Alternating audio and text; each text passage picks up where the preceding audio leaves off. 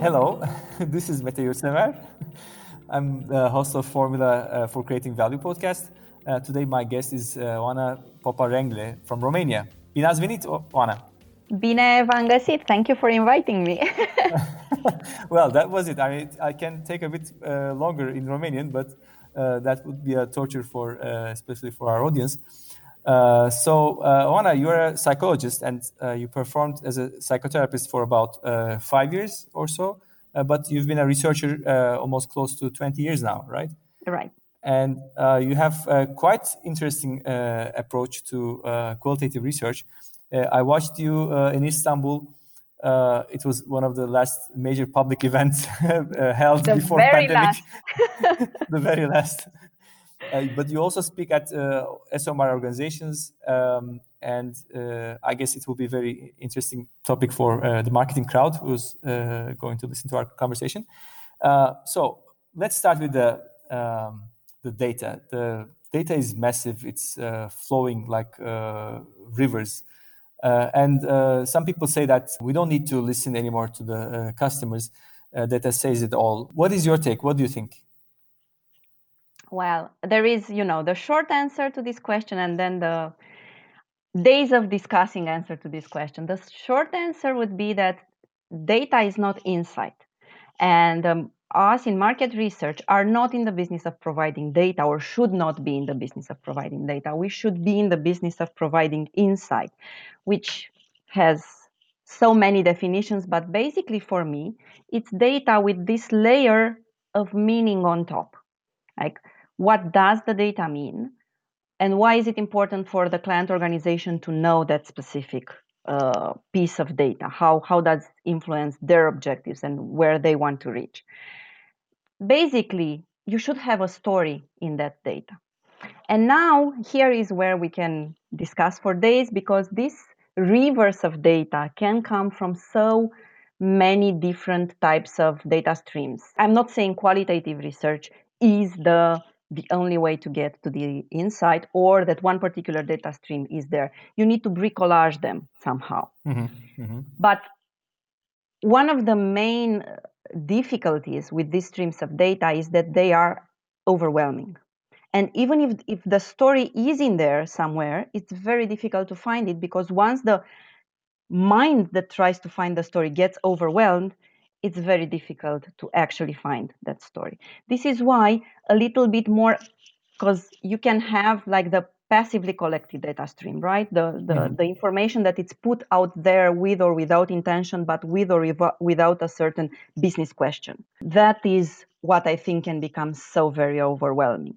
So that mm-hmm. somehow at some point leads to the need of an intentional design, some intentional brief, questions, approaches that streamline somehow the type of data towards the answers that you are looking.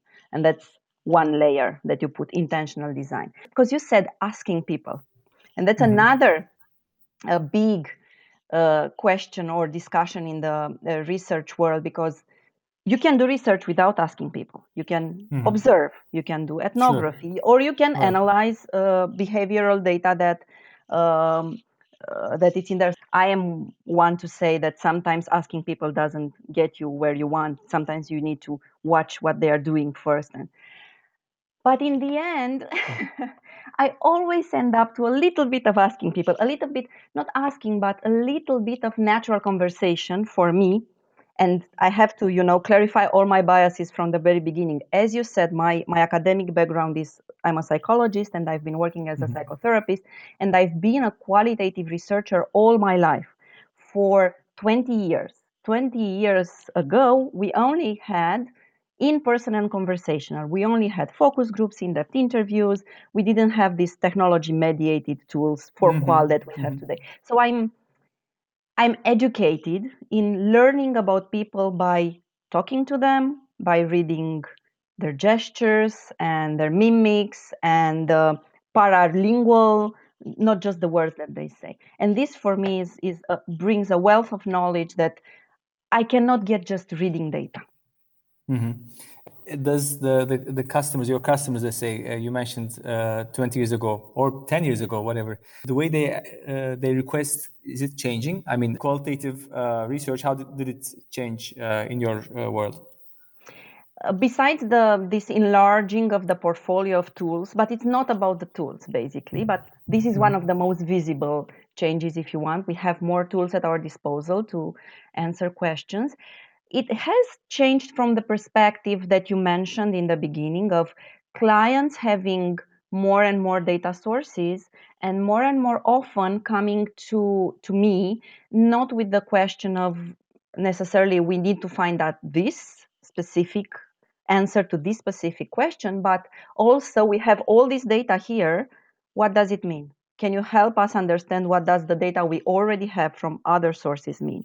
And this has mm-hmm. actually shaped also my trajectory because for the past five years i've been more of a consultant i mean i'm doing both but i'm doing a lot mm-hmm. of consultancy work which means i'm helping my clients making sense of the data they already have with the addition of a little bit of a small piece of research that i execute myself because as i said for me mm-hmm. in the end there needs to be a little bit of human contact and at least to mm-hmm. validate my hypotheses if not to generate new ones mm-hmm. and yet but this is visible the fact that clients need to make sense of more data and that specialized qual sometimes can help them do that mm-hmm. making mm-hmm. sense so let's get into a little bit of the uh, practicality of the uh, research, what you do. Uh, you use metaphors, uh, right? Uh, you, you, mentioned, and you also in your blog, in one of your blog, Mr. Uh, Clotaire Rapaille, I mean, which is also someone who deeply had impact on me on the way I look at research. Can you talk a little bit about what do you think about his his approach to research and mm-hmm. briefly describe? Yeah, um, I I love him. and this is a very controversial, I think, thing to say because he is very controversial. And uh, I know I've been, I mean, I fell in love with him many years ago, maybe 15 years ago. I read the Culture Code and I felt like it puts such a interesting lens on the world. Basically, what, what Rapaille says for, for the listeners who are maybe not um, familiarized with him, mm-hmm. he talks about how we as young children imprint uh, the way we we understand the world and specifically categories because mm-hmm. we are going to have to make the connection to marketing uh, mm-hmm. imprint it in our brain and this imprint which he calls a, a code a culture code influences unconsciously influences the way we relate to that reality or to that category furthermore for the entirety of our lives and he explains it with the biology and neuropsychology of the brain development and so on and this is part of the of his work that's being challenged uh, whether the way he explains it mm-hmm. really uh, explains how the mind works how how the human brain works but mm-hmm. rather than that i think that the way he, and and the fact that he ends up expressing each category each reality with one word one metaphor that describes mm-hmm. how we relate to that category throughout our entire lives. Like mm-hmm. coffee is home, uh, mm-hmm. alcohol is gun. He has this. I mean, the book is really the, the fascinating. Horse, it's yeah. horse. That's the like the yeah. opening yeah. case study for his entire for his entire work. For me, this was fascinating, and I took his scientific uh, explanation as a metaphor. As a mm-hmm. metaphor I'm not sure what the science behind really is, but it's a metaphor of the fact that we are culturally influenced in the way we relate to our realities, and also a, a metaphor of the fact that whatever we, what's embedded deeper in the emotional brain is stronger into influencing our behavior than whatever comes later as a rational and, and I also love, I mean, I, I also love this gimmicky image. I can imagine, like, you know, you're earlier, you're around six and five years old. The, mm-hmm. the emotional, the rational, the neocortex is not fully developed, it's not there. Mm-hmm. So you have mm-hmm. like an open access and everything embeds deeply uh, into mm-hmm. emotional brain. And then you mm-hmm. have this neocortex that develops and kind of seals that that imprint Right. inside. I know it doesn't make sense again from a scientific point of view, but for me as a metaphor, it it and it really works when I explain clients because it's Mhm. uh, it's not easy sometimes. It depends on your business model and on your relationship with the clients and so on. But it's not easy to s- sell this kind of approach. You Mhm. know, there's Mhm. a metaphor living in people's minds, and you can, you know, with one culture code define how they relate to the entire category. But Mhm. there's a lot in this model that you can find in other models too, like the cultural influence, like the fact Mhm. that people relate, even if brands try to to break the category and promise you different things. In the end, it's one major thing, or it's a common thing that people want in their relationship with certain. So I love Mhm. this. So I, I, I work with with this theory which Mhm. in terms of qualitative research means working with early life me- memories, eliciting early life memories from people, and trying to use these early life memories as ways to illuminate the present, to understand how they relate in the present with that specific uh, area, category, service, or or so on. And it works very nice. For example, if you work in the area of communication, if you work for developing communication, because communication, advertising is in itself uh, a metaphor. It's a Right. metaphoric way of talking to people about. So you you don't even need to translate the metaphors. You can get the central metaphor in people's lives and just put it in the middle of of an you know creative concept, an advertising Mhm. creative concept. Mhm. Um, and I love also this the, again because I'm a psychologist and a psychotherapist, and I work with this and I believe in the power of early life memories. It's also very fun and interesting for me to do this elicitation uh, of early memories, uh, to do the interviews, to do the um, it it it's a different way of approaching uh, qualitative research. For example, because one one of the reasons, and it goes back to the issue of asking people, it's not enough to ask people what they remember from their childhood because early life memories are not embedded in strong narratives and using verbal uh, language simply because it's not developed the storytelling abilities and the narrative uh, frames are not developed at that early moment in life Right. what Mhm. developed however or how these memories are stored is via this very rich sensory cues and this gives us the uh, the possibility to work with, with senses and with sensory cues in research rather than uh, just with words and asking people. Um, so we bring, we, we learn about sensory cues that may stimulate some memories, may relate to a certain uh, area in, in people's childhood. Like in a, in a research that we did on the healthcare um, with with this general objective on understanding how they relate to healthcare and to illness and so on, we under, we realized that there was this one particular Chinese ointment that was coming up uh, in this um, more rationally, more verbally stimulated recollections that people were having. So, and this was by accident 20, 30 years later, still available in the pharmacies. So we went and Ah. bought those Chinese ointment that had this very particular, unique scent that people were remembering.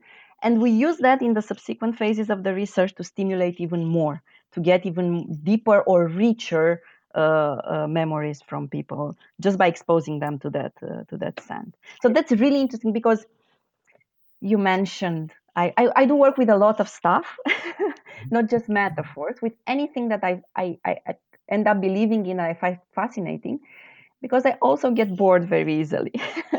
so I love, I, if I were to do the same thing for 20 years, I wouldn't be in this business anymore for sure.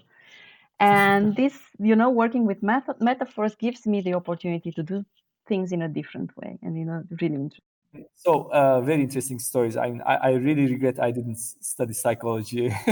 You're an avid um, game player, uh, board games and uh, all sort of games, and you use uh, board games uh, for for your research. You design board games. Tell us about that, please. Yeah, yes, it's true. As I was uh, just to connect to my earlier uh, comment about getting bored easily, it's again easy not to get bored when you bring your own passions into your work. Uh, so yes, I'm an avid board game player, but even more avid but than myself is my brother.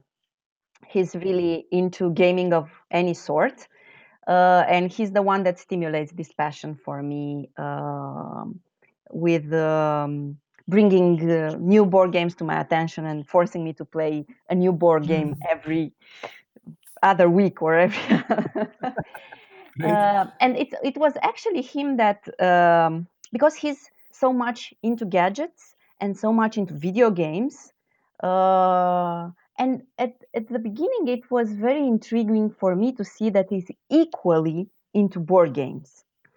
And I thought it was a very interesting and nice parallel to what's happening in the um, uh, research industry, uh, where, as I was saying, I'm this old bird in the industry. And when I started, qual at least was uh, mostly face to face and uh, and conversational, and then we got to be swept off our feet uh, by technology and all kinds of improvements that come from the area of technology. And I thought it was interesting how uh, board games still manage to capture people's minds and attention and interest. And for me, it mm-hmm. was a reassurance always that what I was feeling about my craft, that there needs mm-hmm. to be something in person and conversational and people to people, it's true it, I'm not just defending my, uh, you know, uh, old earned sta- status in the in the industry. So it was a mixture of that and of me really loving to to play board games and really wanted to introduce this more into my um, craft. And I started by, you know, introducing gamified elements like bring a pair of dice and putting some questions on cards and doing all this kind of gamifying little bits into focus groups or interviews. But in time, I evolved to actually, uh, g- through gamification in research, like transforming um, a regular focus group into a board game from beginning to end, like recruiting people to come play a game with us, not to come uh, discuss with us in, in a focus group. And mm-hmm. again, uh, this is not like the one method that trumps everything else and it answers all the objectives. And it actually takes so much effort to design a board game and to prepare and it takes so much involvement from everybody involved that you need to think really um, specifically when it's needed but mm-hmm. for example there's two things that i find board games do uh, for me as a qualitative researcher one is engagement mm-hmm. uh, and that's the obvious like we know that we use gamification elements in all areas of life to get engagement from people. So it's obvious, uh, but the fact that it's obvious doesn't mean it's less uh, less uh, relevant. And I find it very relevant with client engagement more so than uh, mm-hmm. respondent engagement.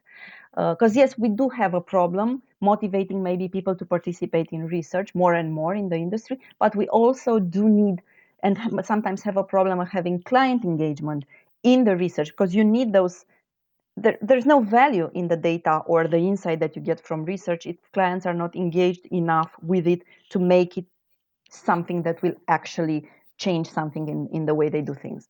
And my games are always clients and participants, respondents playing together one mega game where everybody's engaged and I engage pretty large teams on the client side because we need to have some sort of similar teams playing of respondents and, and clients. And this was, if you want, the main, the, the kind of buzz that you see in a debrief that comes after a week of gaming sessions.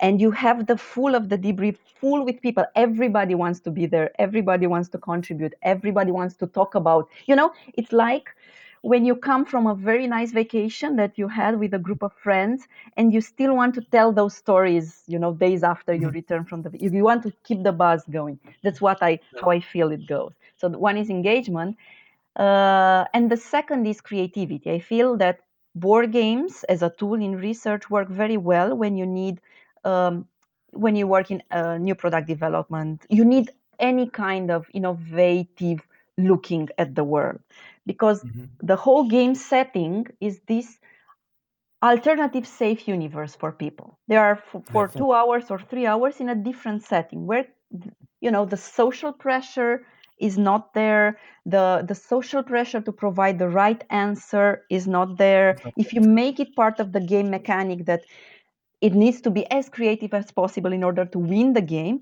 you create this you know alternative safe universe that where people can be more creative i'm, I'm desperate to get a, a, an example Can you give us a little bit uh, like one case uh, that was interesting? I mean, I'm, I'm curious about what else is involved. I mean, like role play. Uh, or... Oh, there's there's a lot that it's involved.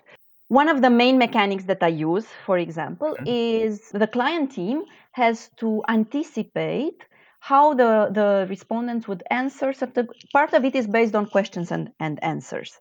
Uh, mm-hmm. People have to answer questions, but the clients have to anticipate beforehand. That's part of their pre-work exercise. Mm-hmm. What people will, uh, how they will react in certain uh, mm-hmm. imaginary context, or, or, how they will answer questions, and it's it's part of how they can win or lose the game. Uh, that's one of the mechanics I always use because again, it's a tool for engagement. Yes, uh, yes. For for them. The other thing that I use is I use a lot of, of uh, resource play. People get rewards and resources, and then later on in the game, they get to use up their resources to buy certain things. And those certain things are types are like features in a new product that we are developing. And it's mm-hmm. sort of like you get a voting session in a regular focus group when you show all the features and ask people what they would prefer, except that mm-hmm. these are resources that they have earned, so mm-hmm. they have a bit more value, and they can mm-hmm. keep if they choose in order it these resources help them win the game so the mm-hmm. choice moment when you spend your own resources it actually because i know you're working with behavioral uh, economics concept it actually mm-hmm. introduces the concept of pain of paying which mm-hmm. you don't have when you just ask people now vote for this this element so i do this there is also role playing a lot because again the game creates this more believable context for role playing. For example, I had this client for forever. They loved role playing and they re- loved asking me in the past to do these pair depth interviews with uh, owners of or users of different brand and ask them at some point in the interview convince the other person to use your brand. Mm-hmm. And this was such a hit or and miss, and so, so often it was a miss approach mm-hmm. because people it would feel like very theatrical and artificial. You would be in this conversation, and someone would all of a sudden ask you to convince someone else. You have no interest to convince them. There's no, you know, it's not maybe something you do in your day to day.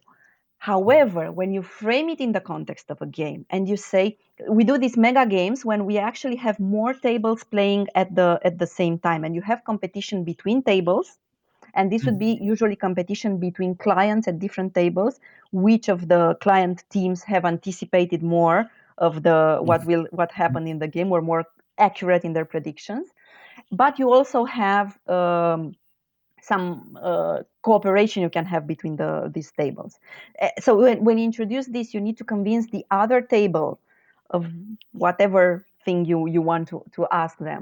And this will get, get you a reward to progress into the next phase of the game. Mm-hmm. Then you create the motivation and you will get that role play. Uh, mm-hmm. And people will do their best, will use the mm-hmm. best argument that they can think of, will mm-hmm. rebuttal, you use rebuttals that, that they can think of, and you can mm-hmm. collect all those. Mm-hmm. You know ways in which natural conversation is is built. So that's another tool that I use. Great. So uh, the only downside, uh, I mean, a problematic thing uh, might arise. I, I was thinking, uh, do, do the clients uh, get pissed? I mean, the, some of the client teams when they lose. I mean, do they? Do they yeah, yeah, yeah. I had to introduce. It's uh, yeah. not not pissed, but um, I try to introduce. I mean, to introduce certain um, again elements in the mechanics that reward also um, not guessing the right answer. Uh, I, I, mm-hmm. try to, you know, avoid getting to the point where people try to defend. It, right. it happens often with research. Research results are sometimes uh, uh, denied based on what, what people believed. And this exercise bears the risk of, of even uh, putting even more force into the, the initial, you know, what people believed initially. So I, I also reward some of the uh, real the honesty in accepting and changing your your flexibility in, in changing your mind there are many downsides also this is why i'm saying it doesn't necessarily always work but on these two engagement and and uh, creativity these are two two things that to take into account major in psychology always helps uh, in business. I mean, to deal with the clients, even. I mean, yeah. forget about uh, dealing with the uh, customers, but yeah. Uh, okay, so uh, you have another uh, field of activity which is quite interesting to me: the, your master classes, and the, you have very very attractive names for it. how to research trends, how to find the story in the data, uh, how to apply uh, behavioral science to solve marketing problems. I mean, wow. So, how you came up with the idea of organizing this workshop, and how did you convince uh, Richard Shotton? I would say. Uh, I will disappoint you. It was not difficult at all, but I will get to that. there, there was no magic trick uh, needed. He's an amazing guy, and he was very open to the to my suggestion. But I'll get to that. Um, actually, this is one question that I can answer very uh, easily and clearly because there is a, a, clear story behind, and that is I. Um, I grew up in this industry sort of uh, as an orphan from the point of view of belonging to a community of professionals. Mm-hmm. Uh, I started up my own business very, very early on. I had mm-hmm. my community, the people that were working with me, which I hired. But but other than that, I didn't have here locally in Romania a community of, of uh, professionals. So I mm-hmm. always looked for my tribe in the in the industry. So I ended up interacting very much with the international um, community. Uh, mm-hmm. One was ESOMAR, and the other was the QRCA, which is the Qualitative Research uh, Consultants Association, initially based in in US but, and Canada, but uh, it's an international organization, or their aim is international. Well, what I learned from QRCA was one of their mottos was a rising tide lifts all boats. Mm-hmm. Uh, and there's so much going on for the good of the industry, for the good of the research community, that this is what inspired me to start these masterclass sessions. I thought of doing something that would benefit the entire community of, of researchers here locally. And I was always, okay, it's combined. it's combined with a more pragmatic, if you want. Uh, I was always investing in learning I, and I oftentimes had to travel, go to international events in order to get that learning, to, to have access to thought, international thought leaders. And there was a cost associated to that. So it was a combination of trying to reduce that costs and sharing mm-hmm. the, the knowledge with the uh, local industry. So I started um, and and my my my luck, if you want, was that I had been exposed to this industry for 15 years before I started this. So I knew people, I had connections. Maybe I didn't know them personally, but I knew of people. Mm-hmm. Uh, I'm not a good. I'm not good at negotiating. I'm not. I'm. I'm actually an extroverted introvert. I'm not that outgoing and that comfortable in reaching out to people I don't know. But mm-hmm. everybody I reached out to was mm-hmm. incredibly uh, open and willing to come to uh, to Romania first of all because they had to be physically here for that right. and uh, mm-hmm. uh, deliver their you know their bits of knowledge to our to our industry. And we also created, I think, what is the masterclass is a very nice event which includes um, a social event at night where we cook together and it tries to compensate also for what used to be this lack of of, uh, of networking and interaction within the community. Again, as I was mm-hmm. saying, I think industry body, the industry association, is actually starting to to to take up this role. They they would have mm-hmm. a thing or two to learn from the Turkish Researchers Association that seems to do very interesting things and a great job. True, true. Actually, yes. Uh, it's also amazing, uh, which I'm also part of a, a proud member uh, for the last 25 years. I, I, received, you know, my, my badge uh, a couple of years ago, uh, and they, they came up with even the the day of the insight, right? The 2nd mm-hmm. of May, right? Mm-hmm. So uh, it's quite a successful one. But your technique, uh, your your uh, strategy or your uh, practice is is very uh, inspiring for me. I, I, we have a very similar, uh, let's say, um, mindset. mindset about that. Yes. so very good. So um, the signature question of my podcast: What is Oana's formula for creating value? I'll give you two. That's so typical of me. I cannot uh, decide on one, but it's it's a more a smaller, gimmicky, uh, more tactical one if you want. And uh, but then I want to make a, a bit bigger point because the word formula made me think of something more gimmicky, like really a formula. And I would say that specifically to how qualitative research can create value in nowadays time in the research world I would use a formula that comes from geometry, okay. and it's the triangle of empathy.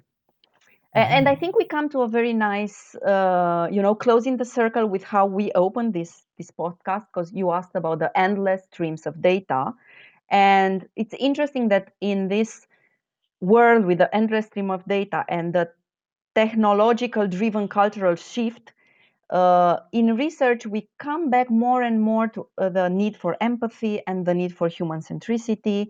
This is why I think this is where I think qualitative research has a lot to, to deliver. And the triangle of empathy, the, the, the angles of the triangles would be participants, researchers, and clients. And the key to, va- to, to bringing value is okay of course the, the main thing we, we are focused on traditionally is creating empathy with the participant either from the client side, from the researcher side to the participant we try to understand our participants mm-hmm. but now more and more it's important to also create empathy from uh, between the participants and the clients as i was saying to really enable action mm-hmm. uh, on behalf of the participants to really make that insight mean something and live beyond whatever research reports we, we do. And in order to deliver that, we, you need this type of empathy. And then I think there's a huge overlooked segment because you need empathy between the, the researcher and the client. You need to be able to work well together you need to be able to work in a in a